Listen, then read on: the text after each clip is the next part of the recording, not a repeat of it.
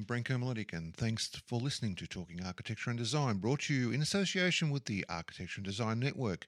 You can catch up with news, projects, interviews, and much more at architectureanddesign.com.au, where you can also subscribe to our newsletters and magazine. Philip Thalis is a founder and principal of Hill Thalis Architecture and Urban Projects, Professor of Practice at the University of New South Wales, and a City of Sydney councillor. Philip has won more than 60 awards, commendations, and competitions for architecture, urban design, planning, public domain, and heritage projects, including the Sydney, Olymp- uh, Sydney Olympic Village competition and the Barangaroo East Darling Harbour redesign. Philip's advice and expertise have regularly been sought by government and private clients, and he's a past appointee to the Heritage Council of New South Wales and to the Urban Design Advisory Committee, reporting to the New South Wales Minister for Planning. He served for nine years as trustee of the Historic Houses Trust of New South Wales and has also sat on a number of design review panels and awards juries.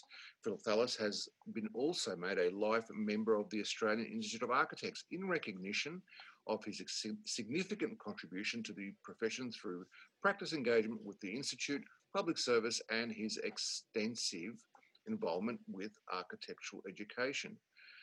He joins us here today at Talking Architecture and Design. So, welcome, Philip Thalis. How are you? Hi, Beck. I feel tired reading that, but uh, you.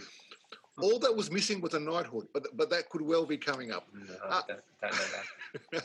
I was going to say, um, how are you coping with everything, both I guess both professionally and personally, with everything that's been going on?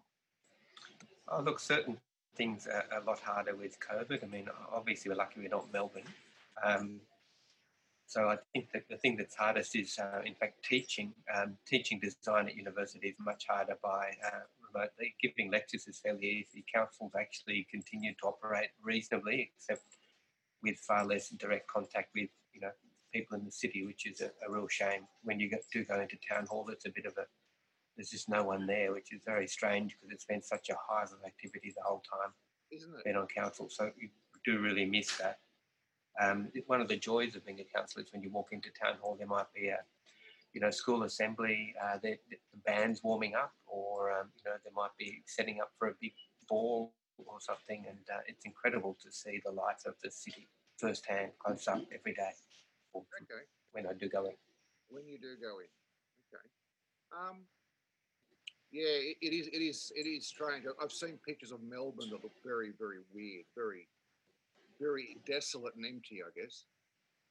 Well, I think that's it. Sort of. Um, I remember the first time I went to Melbourne in early '80s on walking around the weekend. It was desolate then, and what I think we take for granted is, in fact, how we've got better at living in our cities and how much more vibrant our cities have actually become. And you know, you only need to think of what Melbourne's usually like on the weekend or on a Friday night if there's a big game on at one of their stadia. I mean, yeah. the city is just uh, incredibly lively, but you know it wasn't always like that. Um, and you know that sociability, I think everyone's missing the sociability that's yeah. intrinsic to cities, and but it'll come back. It will. It will. Okay, so in a speech uh, that you gave to the or at the 2019 um, National Trust Awards here in Sydney, you are basically what I could say rallied against what you described as the most voracious of booms to have gripped the city in, gener- in generations. More generally, uh, you said that public Sydney risks becoming privatised Sydney.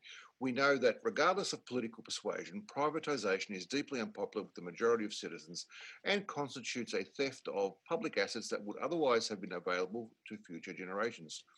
Why is this the case, and what do you think will be the end result of this most, as you put it, most voracious of booms?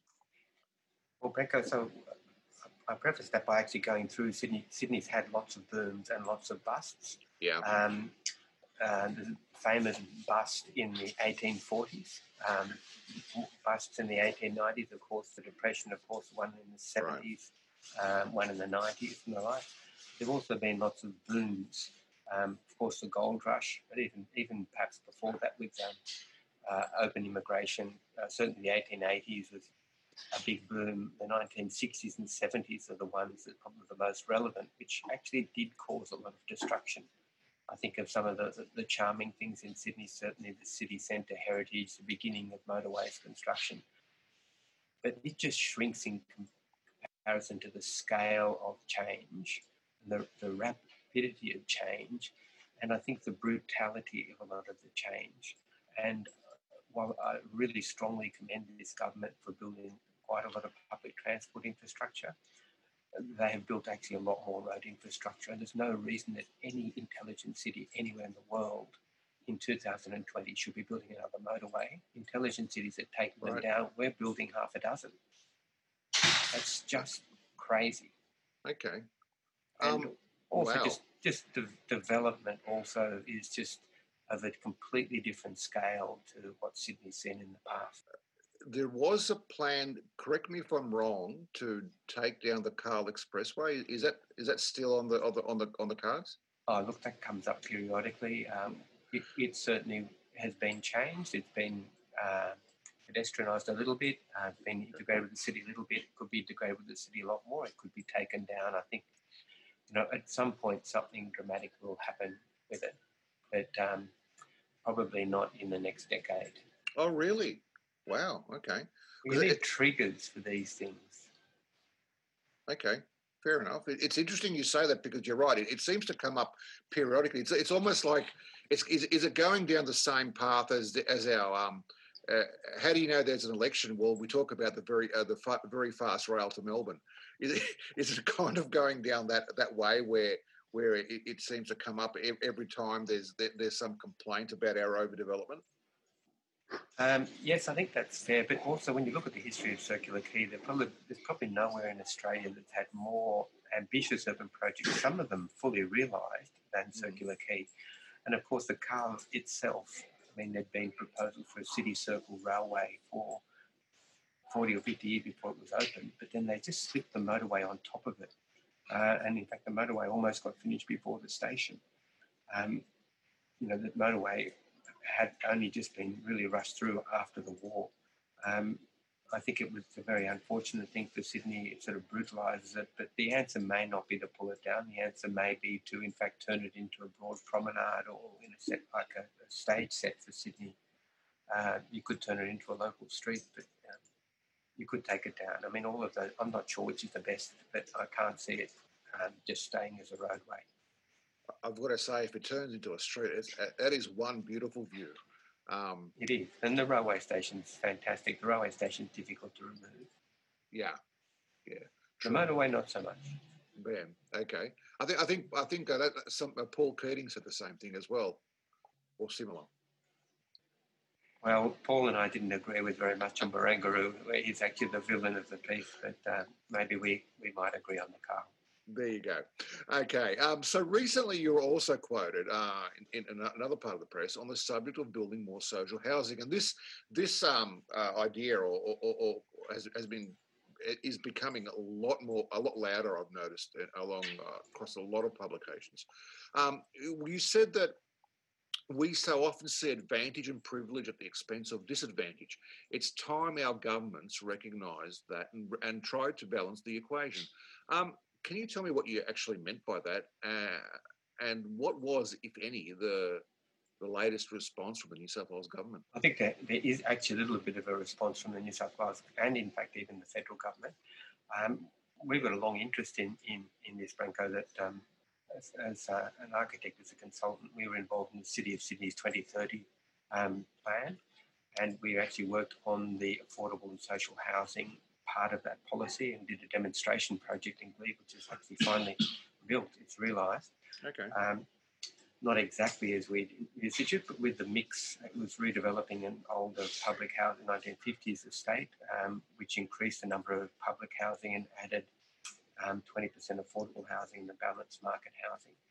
There's been a huge, the problem has been, and I skipped over your, your public Sydney, privatised Sydney reference, but it's, it's actually the same problem government has retreated over decades, and you can clearly point to you know the Thatcher and Reagan, Reagan uh, ideology on this. It, it's retreated from a leadership role in the city, and that's that's apparent when you look at public works.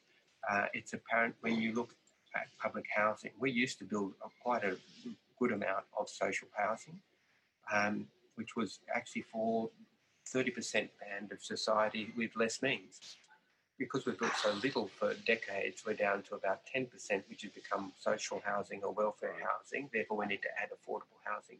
But governments have simply lost interest, um, with, with few exceptions over decades. And so we have got a policy catch up.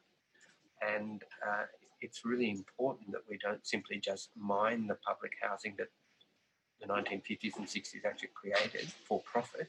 It's important that we, in fact, retain public the public land, which is our land, and increase the quantum of uh, social and affordable housing. Now, if we use some market housing as one of the levers for that, I don't think that's a problem as long as the public ownership remains. There's no reason simply to have um, welfare housing or you know housing for the poorest 10% of society. I mean, we could actually have as a public good housing all sorts of sectors of society. When I, I worked in Paris, in fact, the city of Paris had four different levels of public housing.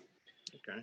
We haven't been very strategic about that. We haven't um, shown much public imagination. We haven't shown much economic good sense. I mean, Australians are very good at leveraging off housing.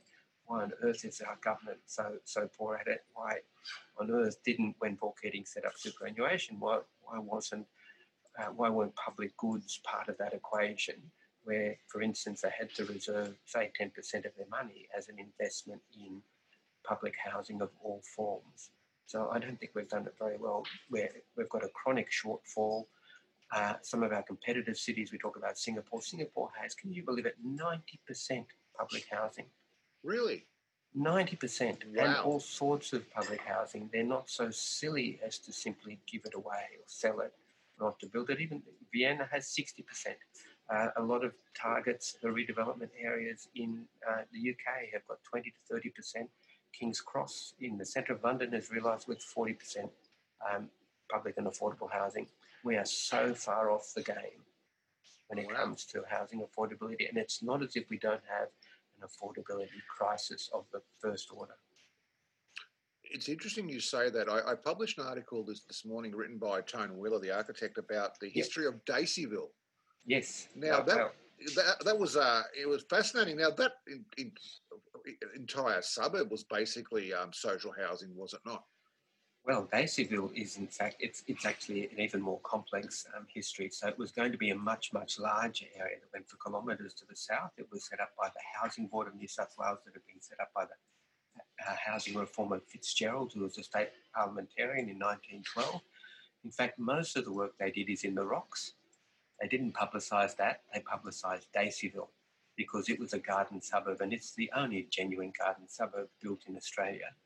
Um, but it, it also is just a, f- a fraction of what was intended to be built. Um, the Housing Board architect Foggett, um, but you've got to remember the Housing Board was only in existence from 1912 to 1926, and it wasn't until the early 1940s that, in fact, we got the Housing Commission in New South Wales. So we've had a very patchy record on public housing, workers' housing. Okay, so do you, so what?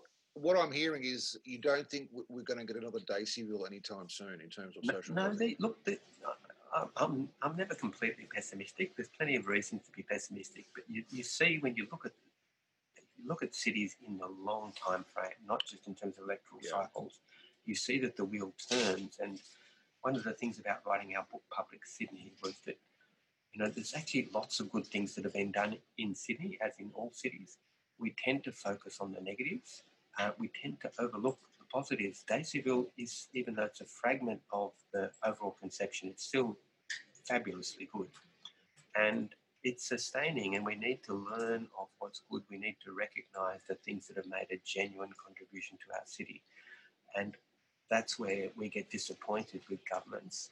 And I think that's as a professionals, it's our responsibility to point out to governments and, in fact, to the people.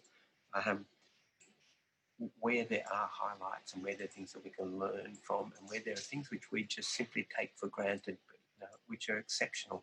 And in public Sydney, you only need to go down to Circular Quay. On one headland, you've got the best work of engineering in the 20th century, the Harbour Bridge.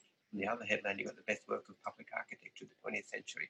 Hey, what's the excuse for, for such little ambition when we can actually, no city in the world can beat that. True. That, that, that's, that's very true, actually.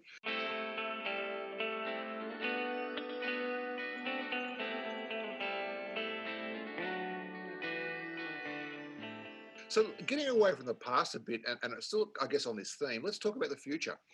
And you've done a little bit of work, I think, on, on, on where Sydney's going, from what I've heard, rumours.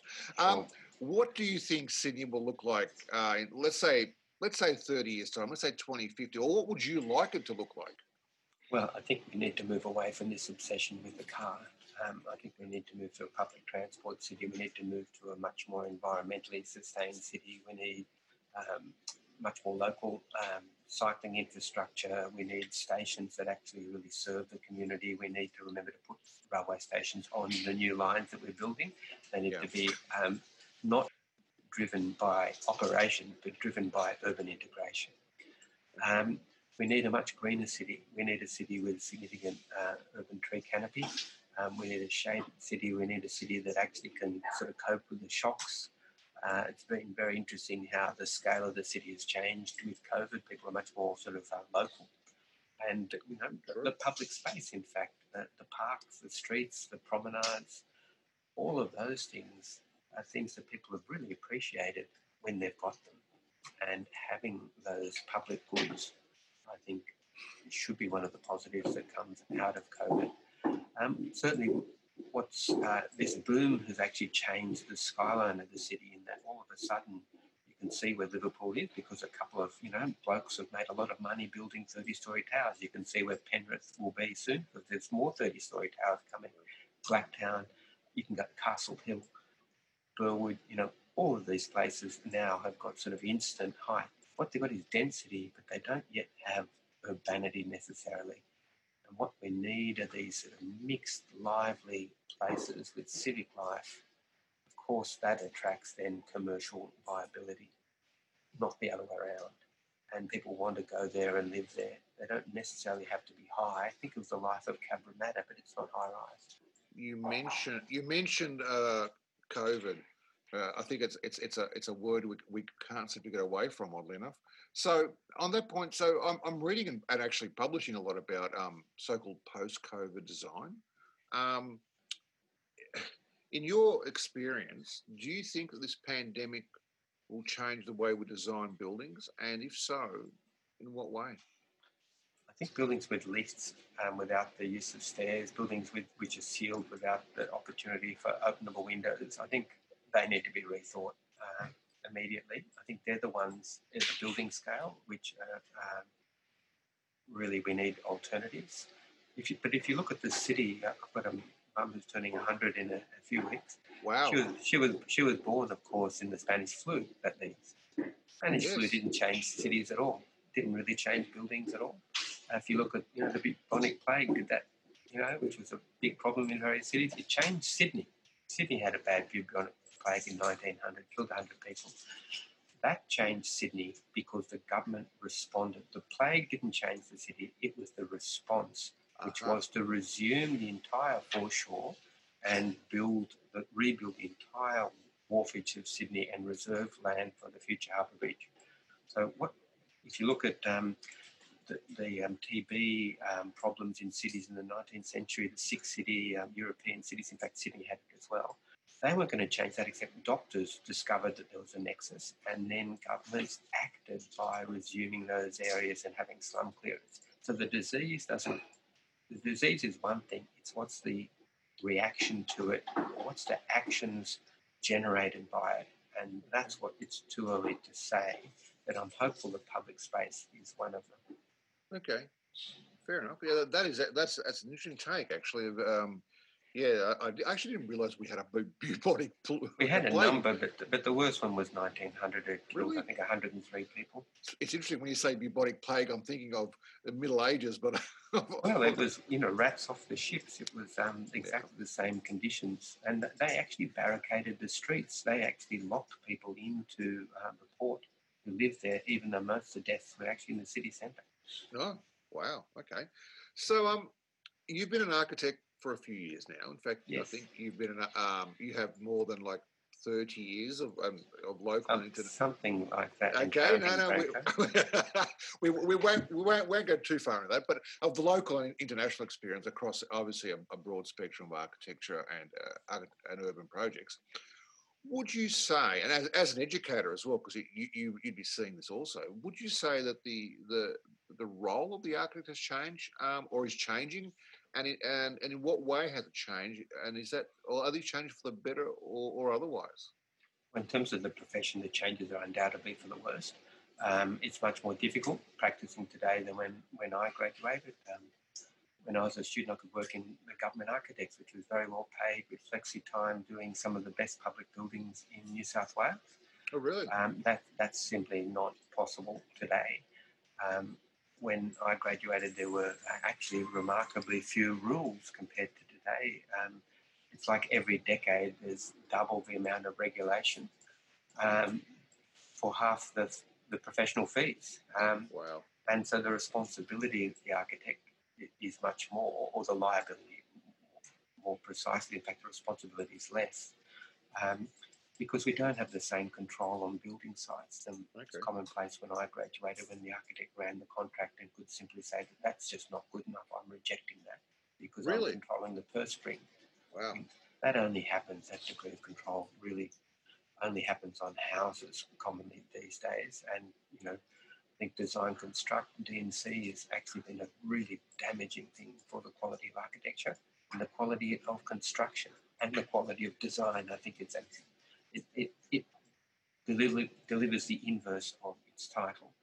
Um, I think the project management, um, um, it's not a discipline, um, whatever they are. I don't think that's really added anything to the quality uh, of architecture at all, or the quality of the built environment the cities, or the way that they're realised. So I think I think there are a lot of um, difficulties out there that you need to navigate in practice, which weren't anywhere near uh, like that 30 years ago. Of course, there's technology as well. I learned to you know, draw with a, with a pen on a drawing board. That doesn't happen anymore. Um, in fact, it, when I when I was a student, I remember the first word processors coming in. And the degree of change in our working life. Yeah. I'm not actually that old, Branko. No, um, no, no it is quite is quite remarkable when you reflect on it and then thinking forward 30 years it's very hard to predict what the situation will be in another 30 years time but people will adapt of course they will mm. um, no no you, are definitely not that old philip and um, yes uh, I, I, hear you uh, Pro, uh, project managers aren't, aren't, your favourite people, from what I can, what I can pick I up. Think, not not the design professions at all. They're no friends of design. Um, getting on to the, getting on to about how we t- how you teach architecture and design as professor of practice at University of New South Wales, you would, I, am assuming, have some views on how the profession is being taught. What do you see uh, as some improvements that are needed for the next generation of architects to be, dare I call it, city ready, as it were? I, think one of the things that I've seen, you know, across the, the 30 plus years I've been teaching, and since I I graduated is there's less time at university. I don't think there's necessarily ever a golden age, but there's simply less contact time, and there's less breadth to the education. You've got a, a limited number of subjects um, to deliver architecture, and so you really need to think about well, what's the core of the discipline. What can you learn at university you can't learn elsewhere? What what are the foundations to being, you know, a good architect? And I think that that's what you really need to concentrate on, and, and various courses of tried various ways of um, constructing the course. But you can just see the universities are under challenge. Um, they've been turned into businesses in the last 20 years. I was listening to a podcast with Elizabeth Farrelly last night, and she was very critical of the way that uh, universities have been turned into businesses. I don't think anybody can argue that that's not been the case, and they've been really turned into profit centres rather than intellectual centres. Uh, and you know they're, they're, less enjoyable places for students as well. I mean, they're more blingy. They've got some fa- fabulous buildings. Um, but, you know, Sydney University closed Manning Bar before COVID. I mean, the whole sort of student experience of being on campus that's not like previous decades. Um, university fees and the like. Uh, limited time, limited contact, students having to work. I mean, it is really quite different. And I think that we're shortchanging ourselves, um, to use an economic analogy, in terms of what our universities are delivering for society. And I think that's disappointing given that more people are going to university as well. I don't think we've got the balance right. Read this morning, the Sydney Morning Herald, that the University of Sydney is going to have to um, lay off. I don't know how many how many people, quite a few people, I think hundreds, if not if not more people, because of the lack of um, uh, international students, uh, a, a la COVID.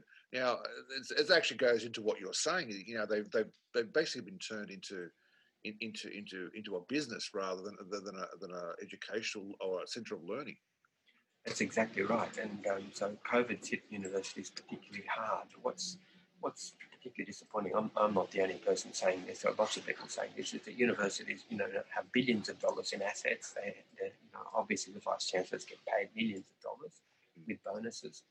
Um, yet they're cutting their staff rather than looking at any other um, way of um, funding the money. I mean, they're just as bad as you know the, the worst sort of commercial enterprise in the way that they're operating. That's extraordinarily disappointing because it takes you know, decades to build up a culture within a faculty, and can't simply just slash it um, and uh, expect the sort of um, the morale of staff and the sort of collegiate knowledge to, to survive. And so I, think that it's you know, as they've been turned into actually extremely successful businesses, you know, the third or fourth biggest export businesses, they are always saying. But um, I think that, you know, it's got a value, universities have a value to society that goes well beyond an economic equation. And I think that that's not recognised by the federal government, in fact, not recognised enough by the universities themselves. And that's what's disappointing. So you think perhaps our, our dalliance with an American style education model hasn't been entirely successful? Whether it's exactly an American style is, is an interesting one. Um, one. One positive of the American system is, fact, general education and the professional education. I don't think we're getting either the you know the general education in architecture maybe not as good as professional education either. So, look, it's probably been a vexed question since civilization started um, I, I, think we're, we're, we're not in the right place and we're not then heading in the right direction from this place that we're in. I think that's a big problem and it needs to be rethought. Not to say it can't be rethought really from the ground up. I mean, you know, the changes started with the so-called Dawkins reforms, which weren't reforms at all, um, quite regressive in many ways. In the early 90s, there's no reason that that reversed um, 30 years of um, policy, starting with Menzies going through Whitlam, um, there's no reason you can't be reversed again. Mm-hmm. Okay. So let's talk about Philip Thalis, the man. Um, what drives you? We have to. we know we, we, as much as you like, sir. What drives you, and, and what is it that that uh, gets you up every morning? Um, and and if given the opportunity, and you know, as, as a, as a separate question, what would be the three top three buildings or structures that you would want to design straight away if if there were no if there were no you know financial or other time constraints that you had to deal with. So let's start about what let's a bit about your background and what actually drives you. Oh, look what gets you up every morning is the sunrise um, or the sunshine. Um, I read today a friend put up a post that, um, you know, the present should be viewed, uh, the other meaning of the word, a, a, present. I mean, you're alive, you get one life. What are you going to do with it? Um, how are you going to actually do something of meaning of value, not just to yourself, but more importantly as a member of society. And goes to sort of the old-fashioned idea of the professions being, you know, ethical entities and acting in society's best interest to advance it. That's definitely where I'm coming from in practice and in academia, and in fact, as uh, know, sitting on council as well. Is what contribution can you make to society to advance the society? Um, to leave the place better than you found it, if you can um, to resist the worst and you know promote the, the best. Uh, so that that drives me uh, a lot. Um, uh, it certainly drives me in architecture. I remember seeing Harry Seidler. I saw Harry Seidler in many lectures, but I remember when he was well into his 70s, someone asked Harry, what's your best building? And he said, my next one, you know. And, um, and that's actually one of the great things about being an architect is that every new commission is a source of optimism. It's a sort of new day and it's sort of pregnant with opportunity.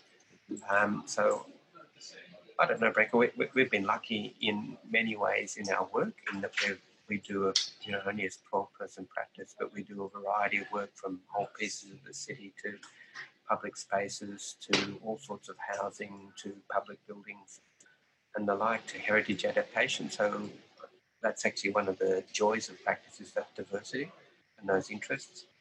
But certainly something like um, new form of social housing, adapting an existing building would be a good one. Uh, a new form of a new uh, public space around the harbour would be a fantastic commission. A new piece of really fantastic infrastructure, public transport infrastructure with pedestrians and cycles. Wouldn't they all be good? But um, you know, we've actually got those sorts of projects as well. So it's actually in these difficult COVID times, it's actually finding the next generation of those sorts of projects that would keep me going for a long time. Okay, interesting. I, I noticed that you know in, in a lot of the questions, uh, the theme of this of the harbour has come up either either wittingly or otherwise. There is that very much a connection between between the harbour and, and, and how you see the how you see the city. Well, the harbour goes all the way to Parramatta, but you know we're, we're actually doing a boardwalk at, on the Parramatta River, which is actually one of those types of projects. A new pedestrian cycleway connection coming in from the east, 500 metres. Actually, this beautiful S shape over the river, right at the wharf. Um, but, it, but, it's in fact the landscape more generally. I mean, I love the beaches and the coast just as much, but Western Sydney has this extraordinary system of you know, the mountains right there and the rivers that flow north up to Windsor and the creeks um, so we've always had um, a great landscape sensibility and been lucky throughout our career to work with really good landscape architects who've taught us so much. Um, and it's interesting today, people are talking about, you know, working with country, which in many ways crystallizes a lot of the ideas we've been um, trying to formulate. So that's a very interesting discussion, which has really come up on a number of jobs this year. And we look forward to trying to find a future idea of that um, that is based on a sort of deep cultural knowledge of landscape and place. So, what a fantastic thing to, to sort of have as a sort of proposition to get you up in the morning. That's a point. Philip Thalis, thank you very much for your time. That has been absolutely enlightening. Um, I really appreciate it.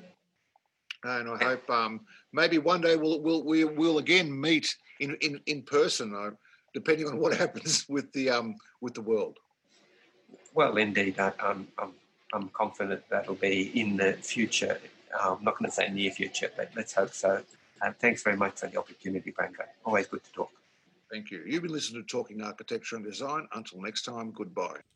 I'm Branko Miletic. Thanks for listening to Talking Architecture and Design, brought to you in association with the Architecture and Design Network. The a&D Network proudly presents the Sustainability Awards now in their 14th year. You can find more information at sustainablebuildingawards.com.au.